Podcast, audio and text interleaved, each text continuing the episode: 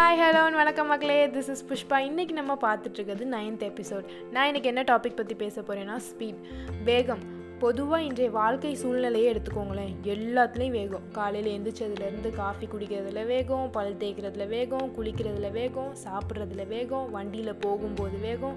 இப்படி எல்லாம் வேகமாக போனாலும் ஆஃபீஸில் லேட்டு இப்படி மனுஷ வாழ்க்கையே ஒரு இயந்திரமாக ஆகிடுச்சுங்க.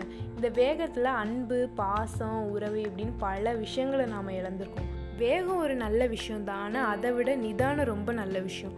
இது ரெண்டுமே இடத்த பொறுத்து அமையுங்க. ஓட்டப்பந்தயத்தில் நிதானமாக ஓட முடியாது. கண்ணை கட்டிக்கிட்டு வேகமாக ஓட முடியாது. ஸோ இடம் பொருள் ஏவல் அப்படின்னு சொல்லுவாங்க. எந்த இடத்துல எப்படி நடந்துக்கிறது அப்படிங்கிறது ரொம்ப ரொம்ப முக்கியம்.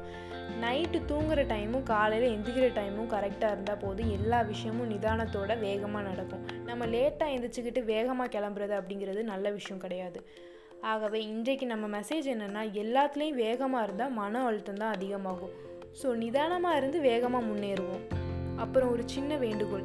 டெய்லி யோகா மெடிடேஷனை தவறாமல் செஞ்சால் எல்லாத்துலேயும் நம்ம வெற்றி பெறலாம் அப்படின்னு சொல்லி நான் இந்த டாப்பிக்கை முடிக்கிறேன். நாளைக்கு இதே மாதிரி ஒரு இன்ட்ரெஸ்டிங்கான டாப்பிக்கோட வரேன். அதுவரை உங்களிடமிருந்து விடைபெறுவது உங்கள் புஷ்பா. Tata bye bye